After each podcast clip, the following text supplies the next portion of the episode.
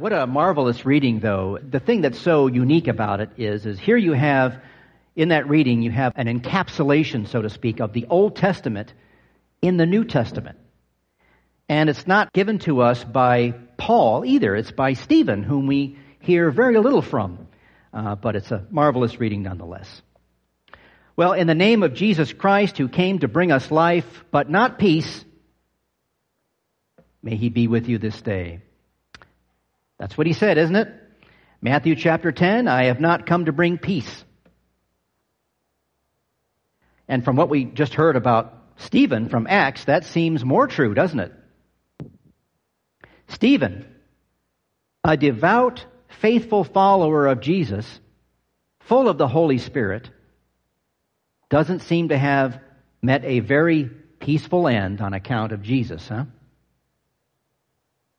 Sometimes I think we Christians are on a kind of autopilot when it comes to thinking about peace or desiring peace or bringing peace. Peace is what we really want, isn't it? We want good things. Peace, joy, contentment, blessing, but how many of us, or Christians that you know, who, for example, when they send emails, you know how you put that little Bible passage at the bottom of your email, you know, who puts on there on their email Acts 7, verse 60. And falling to his knees, he cried out with a loud voice, Lord, do not hold this sin against them. And when he had said this, he died. Or how many of us Christians put on our greeting cards to people one of Martin Luther's favorite Bible passages as a greeting? Psalm, Psalm 116, verse 11. I said in my dismay, all men are liars. We just don't do that.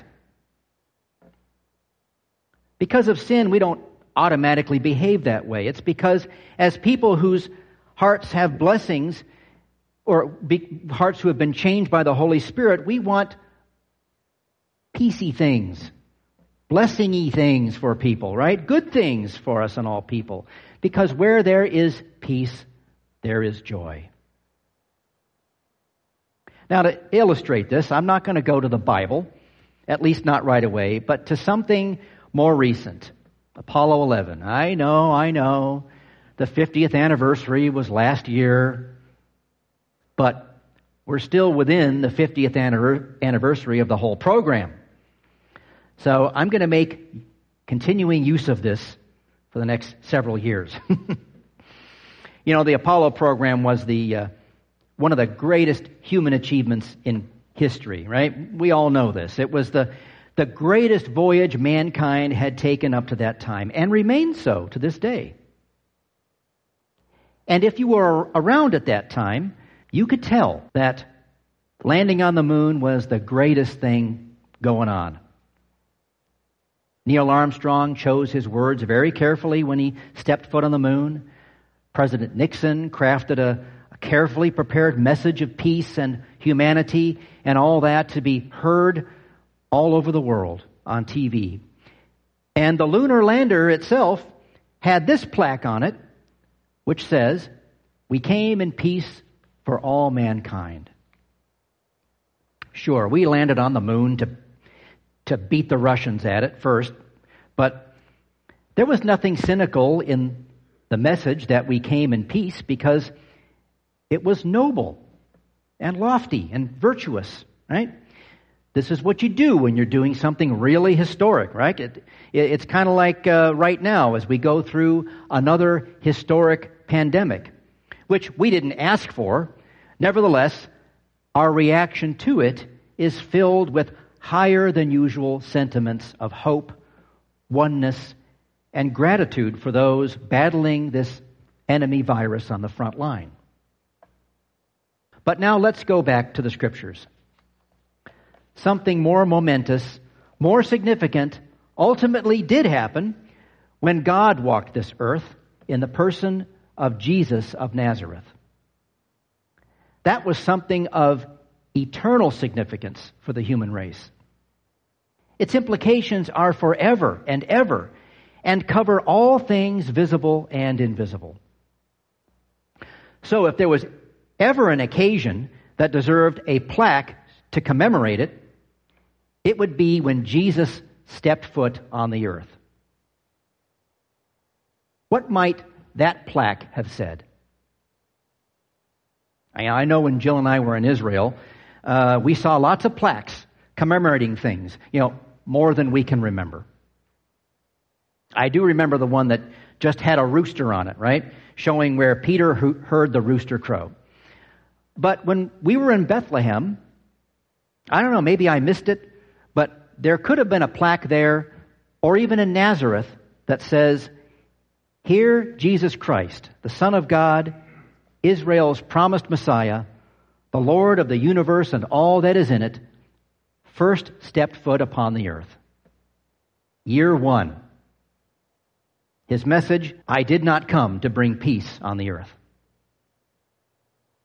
Now, do you think disciples, including Stephen, would have followed Jesus to so willingly if they'd had seen that plaque, that message? Well, sure. Because it's not like he didn't warn them, right? He told them, do not think, do not imagine, do not suppose or even assume I have come to bring peace upon the earth. Jesus is well aware of his disruptive message and mission. He had told his friends to go and do what he was doing. And what happened when Jesus was doing what he was doing? He was being watched and plotted against. Yeah, he was telling everyone the rule and the reign of God in heaven was here upon the earth. He cast out demons, he healed people, he taught people, and some conspired against him and tried to kill him. It would be the same for his followers after he'd gone into heaven. And he would caution them about this. And some, such as Stephen, would receive the ultimate of what Jesus warned about. He would receive what Jesus received trouble, persecution, pain, and death. The disciple is not above his master. Jesus came to announce and to establish the reign of God over all things. In a world of sin, evil, darkness, misdeed, confusion, disease, pain, violence, and death, God did something about them forever. That's why he sent Jesus. It would be the end of the world. It would be the end of the way things are. With God, see, your old ways are gone, and a new way of living and seeing life emerges. This was and is good news for some. For many, it was bad news. For many, it meant giving up what they loved in their heart. It meant giving up the idols they worshiped, whether that meant actual statues of gods or something else. Giving up sleeping around with multiple people. Giving up drunkenness. Lording authority over others. Giving up oppressing people. Scamming them out of their wages abusing people, thievery, and murder. Some people rejected Jesus because they loved themselves and their old ways. So, the man God had sent was crucified. He died as the king of the Jews, claiming to be the Son of God and also God himself. But he was raised from the dead and went up into heaven to sit at the right hand of the Father as he had commanded his disciples to make all dis- disciples of all nations, he commands us to do the same. And that's what the Christian church has been doing ever since. And that's why I'm here and you're listening and watching on your computer or your cell phone. Let me just finish this up with Stephen here. You know, he may have been the first to be killed on account of Jesus and his message, but he wouldn't be the last. Many thousands, if not tens of thousands, have followed where Stephen has been. But remember, Jesus said, Don't even imagine there will be peace on earth. There will be trouble, confusion, pain, persecution, and division. And some of us may have already experienced that. That Jesus didn't bring peace is not the good news. The good news is everyone who endures to the end will be saved. Kind of like this service right now. Everyone who endures online will be saved. Well, what is the end, you may ask? The end of my individual life, you say? Yes. Whatever and whatever that may be, whether at the hand of another, a virus, an inherited disease, a war, a flood, a fire, or just in your sleep when your heart stops. You've endured to the end. Stephen endured to his end and noticed, noticed that he was received by Jesus and even saw him. And he lives forever. Jesus endured in his message and his mission. He was crucified, but God raised him from the dead.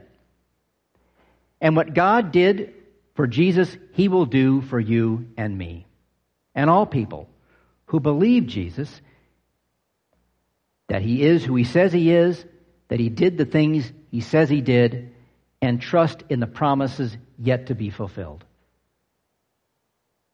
When Jesus was born into this world, there wasn't peace. The Roman Empire had their version of peace, but Jesus didn't come to overthrow the Roman Empire and bring some new kind of peace across Judea. He came to stir things up. And he knew all along not all people would believe him and that would cause disruption in families and governments.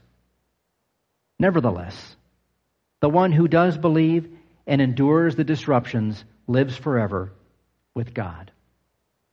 When Jesus returns, there will be true and lasting peace forever in his name and under his rule for you and me and all his people who endured the strife of this world. Amen. And may the peace of God, which surpasses all human understanding, keep your hearts and minds in Christ Jesus.